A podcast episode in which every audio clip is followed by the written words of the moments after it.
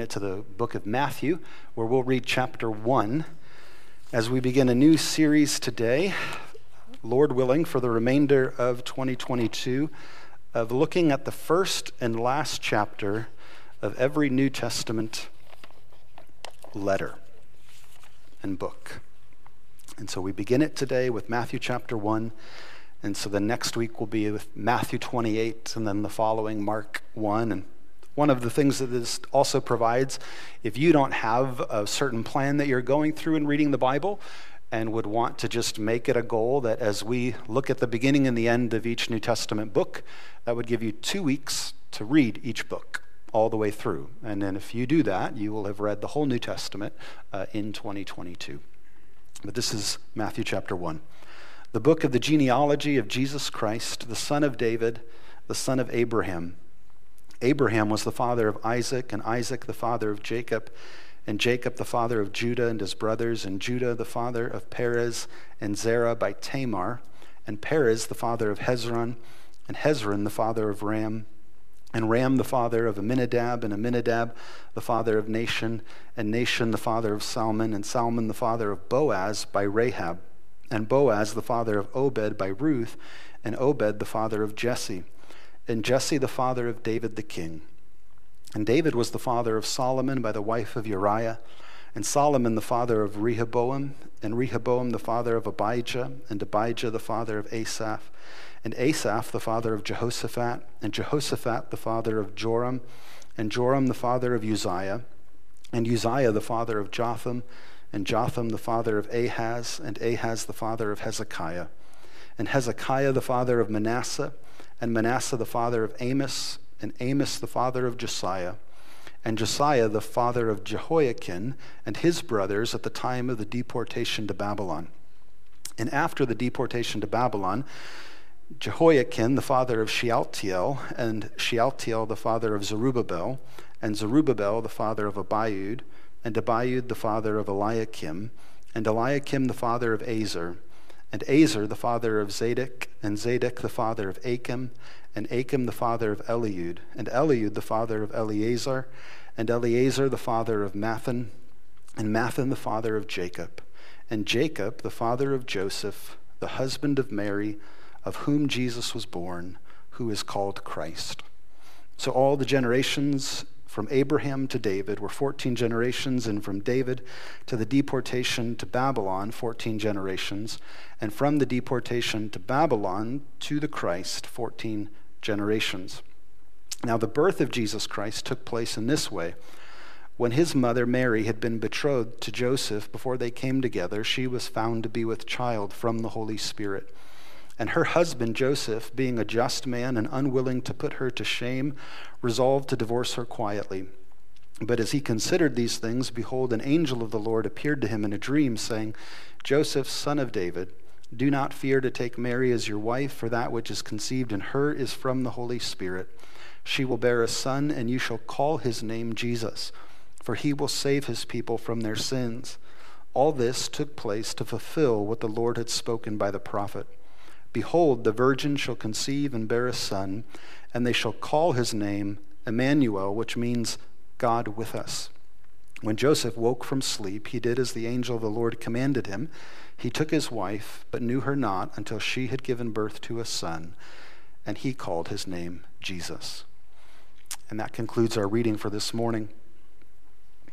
It was also impossible for me in anticipating uh, teaching from Matthew chapter 1 to not remember, uh, or to remember then, uh, 20 years ago approximately, uh, the first time I was ever asked to lead an adult Sunday school class. Uh, I had uh, been baptized in a church and been a part of it for a period of time, and then was asked to join the rotation of people teaching for a class that preceded the morning service. And so I was uh, honored by the opportunity to do it, and there was like a, a rotation of what was pre selected passages to teach for those classes. And so the first assignment that I was given to teach an adult class was Matthew chapter 1. And not the entirety of Matthew chapter 1. Uh, I got the first 17 verses of Matthew chapter 1, the genealogy. So Had I been given the whole thing, I probably just would have skipped the first 17 verses and said, I don't even know what to do with that. So let's just focus on the, the last part of that chapter. But since I was now given this assignment, and this was supposed to be a 45 ish minute class with back and forth interaction, I had to really look at Matthew chapter 1 and say, what is there to say about all these names? I barely know how to pronounce any of these names, let alone to know what to say with them. So I reached out to a mentor and a friend in my life named Costa and uh, said to him, it was sort of almost like a, a phone a friend, like, help. I know that you know your Bible and you study it really well, and so I need something uh, to help me think through what would I talk about from the first 17 verses of Matthew chapter 1. And so I thought I had it, and I did, and I found it. But I have the original notes that he then said, Well, let me help you get started. And so he gave me two and a half pages of handwritten notes, sort of guiding me through the genealogy of Matthew chapter 1. This is not the original. I grabbed the original from my file and copied it so that if I spilled coffee on this today or something, I wouldn't ruin the original. Uh, but Matthew chapter 1 makes me think of this the kindness of these handwritten notes from somebody who loved the Bible and was excited to help other people as they were beginning to study the Bible. So I took a picture of it and sent it to him this week to something that he probably forgot that he ever did, but that has stuck in my uh, mind and heart and imagination for just what a gift it was uh, that he was willing to share some of his insight and wisdom with me uh, in coming to uh, a part of Scripture that in my mind I just would have skipped over said, I'm not sure what to do with this, and so I'll just move on. And then missed the blessing that is contained therein because none of Scripture is wasted. yeah, it says later in the New Testament that all Scripture has been given uh, for us and for our benefit by God. It's profitable for teaching and for reading. And so, what possibly uh, in this collection of names could we learn about God? It's a good place to start not only this series, but this starts the New Testament. This starts the announcement to the world about who Jesus is and why he came. And then I had a little bit of empathy for the fact that my name has been mispronounced most of my life. Uh, to also say, even when a name might be foreign or strange to me, that doesn't mean there isn't a real person behind it uh, uh, who has behind that name a story, and included in that story, a life and relationships uh, behind it. And so we're going to look at this uh, chapter and not skip the first 17 verses as we then look at what it has to say for us. But we've entitled the whole series Grace and Truth, the message of the New Testament. That title is borrowing from actually the beginning of John's Gospel, where he says, The Word was made flesh, and we have be- we behold his glory and it's a glory full of grace and truth. And then a few verses later, he would say, For the law was given through Moses, and grace and truth came through Jesus Christ. And those two words, grace and truth, are coming from what had often been used to describe God Himself through the Old Testament as being a God of steadfast love, that's the word for grace, and faithfulness. That's the word for truth. His hesed and his emet, his steadfast love and faithfulness, often put together in describing the God who made this world. That he is a God of steadfast love and faithfulness.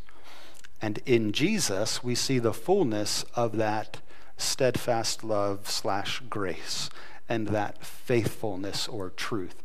And it's probably most helpful with that second word to keep that in mind because we can think of truth as just sort of an idea, like or a math problem. And uh, our youngest is making up math problems, and so I came home just a few days ago, and he just had one, and he was like, "Dad, 20 plus 20 is 40." And he was so excited that he knew that, and I was like, "Great!" And what does that matter? Uh, and we can think of things that are true but not very relevant. But the emphasis of John and all of the biblical writers is that God is true to his word, that he is faithful, that what he promised he would do, he would, he has done. And so that in discovering that he is true, it's that he's trustworthy, it's that he's reliable. And so we'll see how here in Matthew chapter 1, uh, we learn about God's faithfulness and his steadfast love uh, in what is described. And you don't have to know much to, even if you were willing to just take a pen and paper and look through the names that are given, to recognize there are repeated names in this genealogy. And the most repeated names are David and Abraham. And so it starts off by saying that this is the genealogy of Jesus Christ, the son of David, the son of Abraham. And then those names come in the genealogy. And then at the end of it, again, they're repeated of the generations from Abraham to David. And here, what's being highlighted in these repeated names is again God's faithfulness. That he made promises to these people. That's why their names are here. Abraham was somebody he asked to follow him, to go into a brand new country, start life all over again in a different place. And in Abraham's obedience, God promised him that from him, he would not only give him a child, but that there would be a nation. And at the time of that promise, Abraham and his wife Sarah had no children. But they received a promise from God that they would not only have a child, but that through that child, a nation. And then not only would they have a nation, but that through that nation, every nation on the earth would be blessed. Wow. That's an amazing promise given to an older man who has no children, that one day every nation on the earth will be blessed through his line. And then David born much, much later, is again given a promise where David becomes a king and one of the greatest kings of Israel. And David has in his own heart's desire to build a temple for God, make a permanent dwelling so that the tabernacle no longer needs to be in Shiloh and there can be a temple in Jerusalem. And he has this desire to build something of permanence and transcendence. But then God says to David, You want to do this for me, but what I'm going to do for you, which Mark talked about even last week, is that I'm going to build your house. And I'm going to make sure that there's a descendant on this throne forever. And so for Abraham, it was a promise that through him a nation would come that would bless all the nations of the earth. And then for David, a promise was that a king would be born from his line that would be the last king the world would ever need. He'd be the king of kings, and that he would rule and reign forever. And so, even without knowing all of the backstory, uh, if you just take the time to notice what's repeated and learn a little bit more of just even those two, you get this sense of okay, whatever is now going to be told to me about Jesus is connected to those previous promises. What is Jesus going to do that fulfills the promise that God made to Abraham to bless all the nations of the earth? And who is this Jesus, and what is he going to do that's going to somehow make him the fulfillment of the promise of a new king that would be the king of kings? And but highlighting in these uh, names, uh, reminding us of those promises, sort of sets our expectations of now what we would read as we go forward into Matthew's gospel. but it highlights God's faithfulness. And that's part of the purpose of Scripture and the purpose of remembering history is to see that God works over time. Any one of us can just say to each other, Hey, I really mean I love you, or I really mean you can trust me. But it's only over time that we can prove ourselves trustworthy or loving.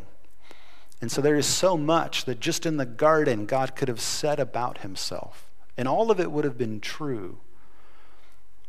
But what he has done time and again throughout history is proven himself faithful to the promises that he has made.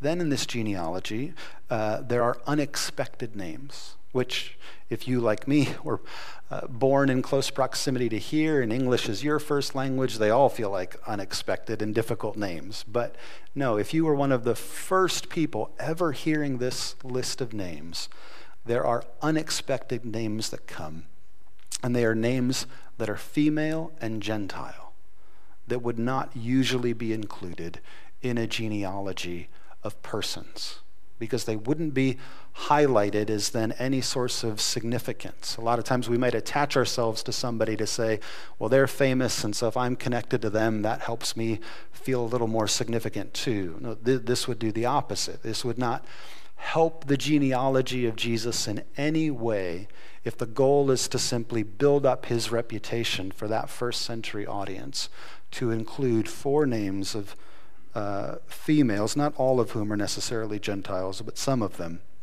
And some of them married to Gentiles, and some of them with very difficult pasts.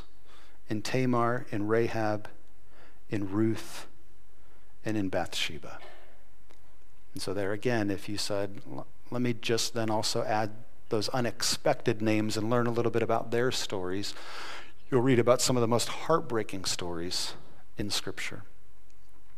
And that, again, uh, shapes your expectation as you read the rest of the good news about Jesus. That included in the introduction are some very heartbreaking and sinful and profoundly broken stories of things that happened to these women, and yet they are then included in this genealogy.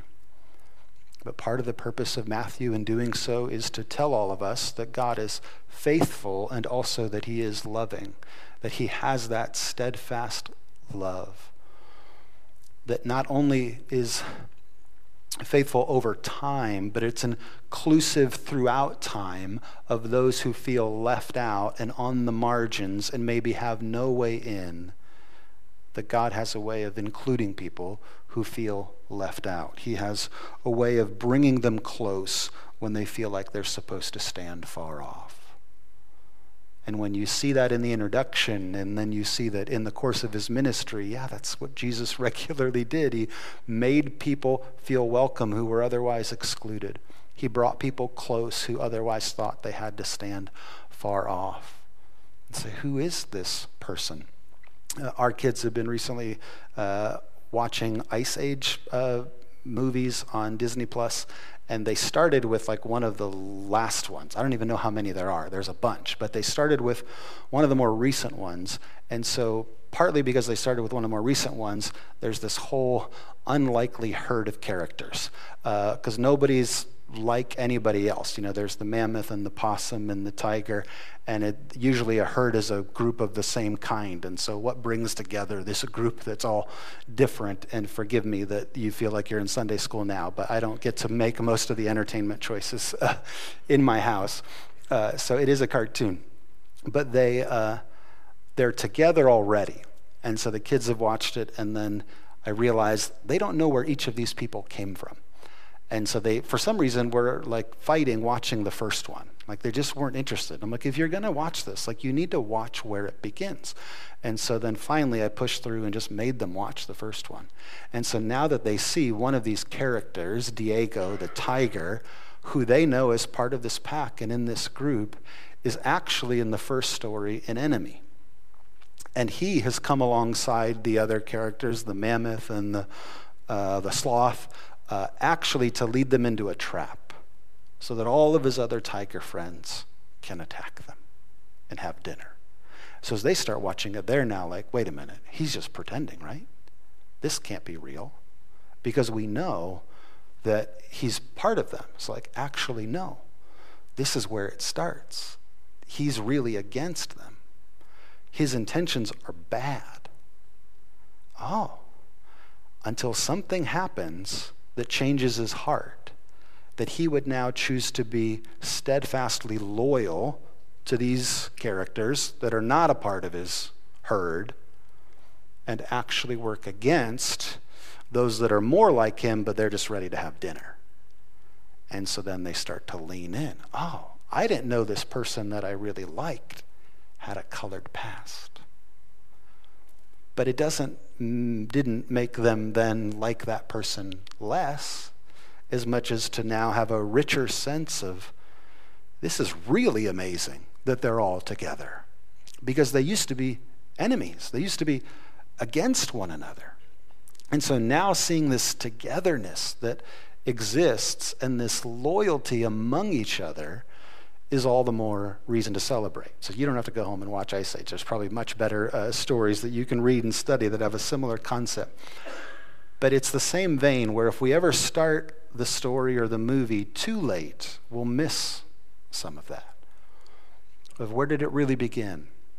How did people who were left out, how did Rahab, a prostitute, somehow make it into this genealogy?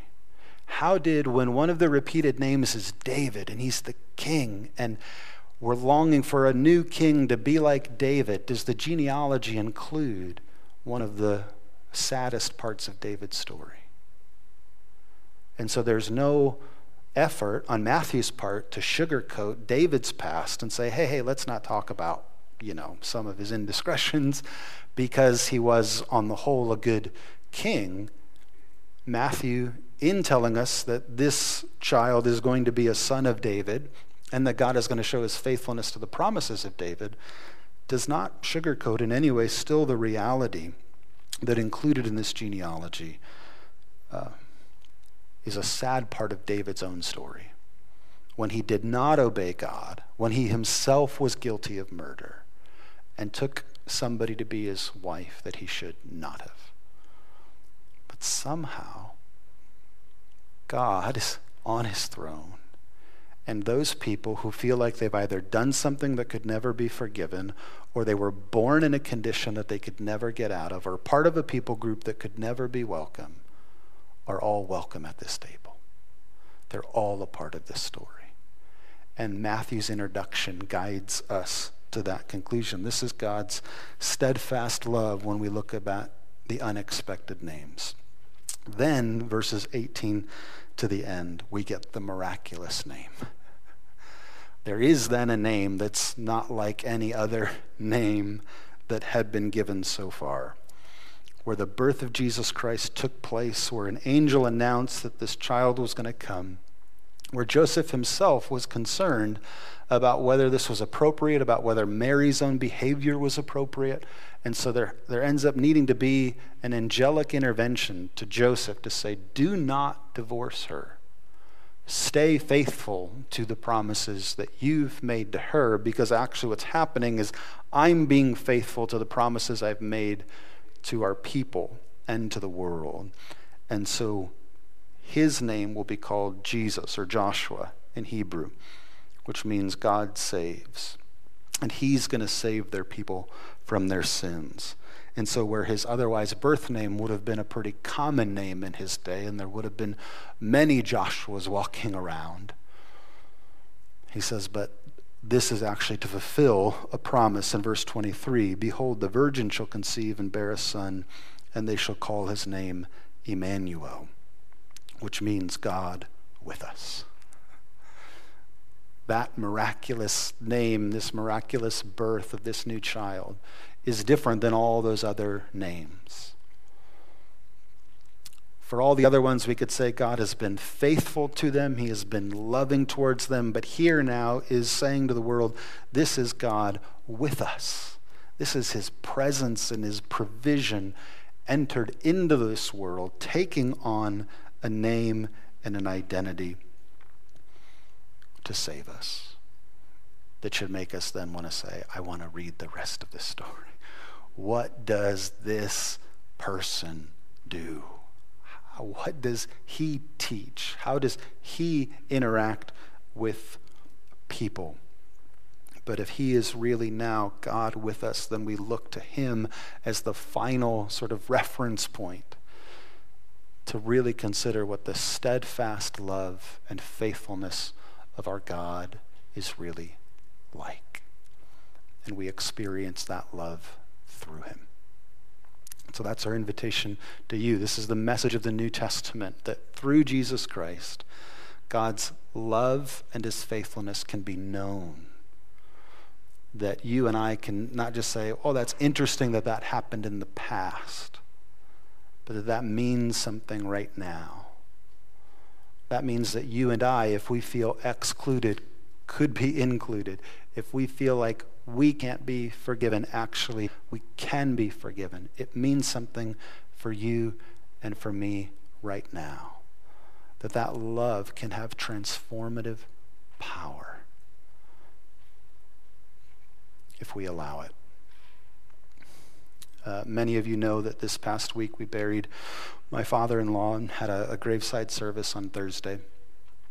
And uh, in that small gathering, there was still such a goodness in reflecting on his life and the way that it has blessed us and touched us. Um, but then we also got word. So part of the family, then, in knowing that we would, uh, just in the ongoing situation of the disease around us, keep things more limited, they took the time to say a little bit more about his life in his obituary, and then also to put together a slideshow of pictures of his life. And on the evening uh, of that day, the entirety of that slideshow was shown to a bunch of teenagers in Wadsworth in a ministry that he was regularly involved in called The Garage. After which, an invitation to receive the love of God was extended, which some teenagers responded to, which was a joy to hear. But is again one of those examples of witnessing and observing a faithful, caring love that is real, not just in someone else and for someone else. But if it's really, really true, that means it's for me and it's available to me, if, to you, if our hearts would be open to it, is what all of us ultimately need to encounter when we consider the message of the New Testament. Will we not only hear it, but will we believe it?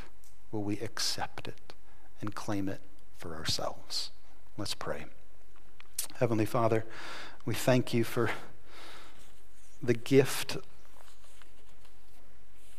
of your word that can remind us of your faithfulness over time to many different people.